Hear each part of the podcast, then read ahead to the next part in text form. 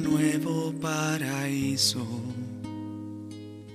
Delicada niña, se ha rasgado el cielo.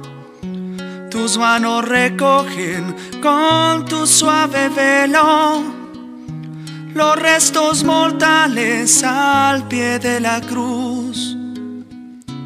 Te despedazamos a tu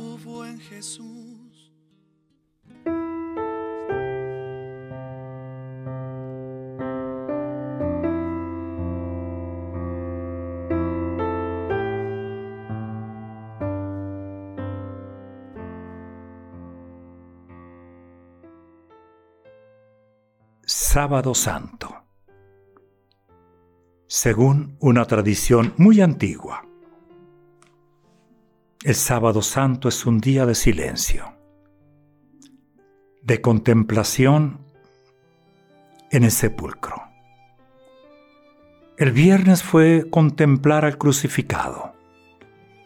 Hoy, segundo día del trido pascual, contemplar al crucificado en su sepultura.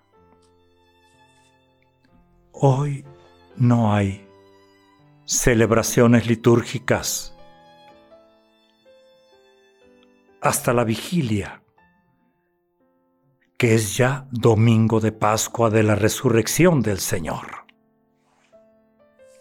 Contemplemos meditando, meditemos contemplando ante el sepulcro. Hay silencio, no hay palabras. Hay voces que no hablan. Hay palabras que no dicen. Hay ruidos, muchos ruidos que entorpecen el silencio. ¿Cuánto costará el silencio que está tan escaso? Preguntas con sentido. Silencios sin sentido. Qué indescifrable es quedarse en el día séptimo de la semana. Es sábado santo, año 2022 año del fin de la pandemia y sus secuelas? Parece ser que la pandemia va terminando.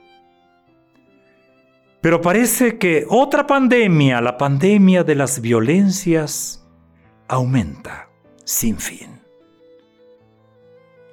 Abundan preguntas, silencios, omisiones, las ausencias cuestionan la vida y a los vivientes. El dolor humano cala hasta los huesos. Muchos prefieren saltarse las incómodas preguntas. Pregonan, sábados de gloria, pero sin Viernes Santo son las historias de nuestra historia cotidiana. ¿Aguardar el domingo de resurrección? ¿Esperar el primer día de la nueva semana de la vida? El día del silencio es vivido con llanto y desconcierto por los primeros discípulos. Están conmocionados por la ignominiosa muerte de Jesús. Parece que la palabra con mayúscula calla. Parece que la vida está sepultada. Los que habían esperado en Él son puestos a prueba. Se sienten solos, huérfanos, desconcertados, quizás incluso hasta huérfanos de Dios. Este sábado es también el día de María. Ella lo vive con lágrimas, en silencio. Pero su corazón está lleno de fe, de esperanza, de amor. Aprendamos de María. Ella vivió hasta el extremo el primer sábado santo de la historia. Nos enseña que ante la crisis y la desolación, no conviene hacer cambios. Así lo decía San Ignacio de Loyola. Cuando todo parecía haber terminado, ella mantuvo la vigilancia. Mantuvo la esperanza en la promesa de Dios que resucita a los muertos. En la hora más oscura del mundo, se convirtió en madre de los creyentes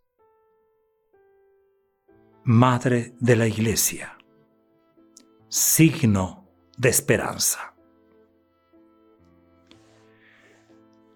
Al anochecer de este día, el rito litúrgico de la vigilia pascual y el canto festivo del aleluya se abrirán paso con la alegría y con la luz en medio de la oscuridad del sábado santo.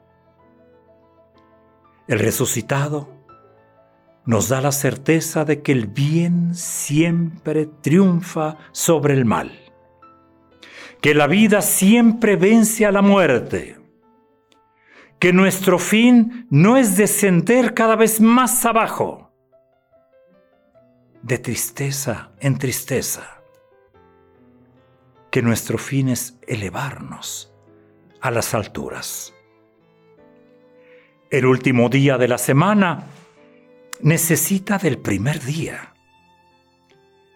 El sábado necesita del domingo. No hay fin de semana sin que haya inicio, sin que haya domingo. Hoy al empezar la noche, los silencios escucharán la palabra. Mañana es domingo de resurrección. María Magdalena es apóstol de la resurrección. El resucitado le ha llamado por su nombre. La iglesia aguarda.